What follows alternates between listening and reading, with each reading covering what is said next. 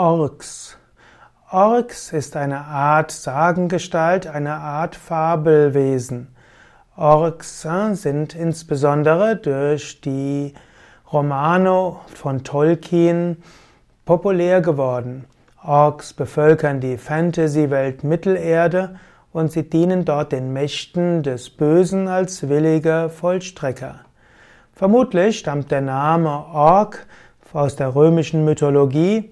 Orcus ist ein anderer Name für Pluto, für Hades, also den Gott des Todesreiches.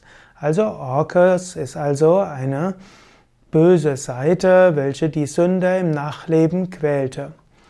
Plinius der Ältere beschreibt von, schreibt von zahlreichen Seeungeheuern und er nannte diese Orks.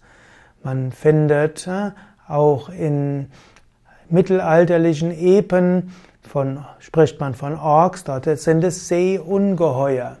Und so gibt es auch einen Helden namens Rogero, der auf einem Hippogreif reitet. Und so gibt es ja auch der Schwertwal, der im Englischen als Orca bezeichnet wird. Und so waren die Orks in der römischen und mittelalterlichen Mythologie eher äh, ja, Wasserungeheuer. Den Ork gab es aber auch als bösartiger Dämon auf Berghöhen, Almen und Felslöchern. Also Orks sind jetzt nicht wirklich nur entstanden von Herr der Ringe, sondern im christlichen Frühmittelalter wurde aus dem Ork eine böse und teuflische Gestalt. Der Ork gab es also auch in, den, in der keltischen Zeit. Schließlich wurde der Ork auch in die englische Sprache übersetzt. Dort wurden die Orks zum Teil Totengeister, zum Teil auch eben Dämonen, die dem Menschen Schlimmes antun.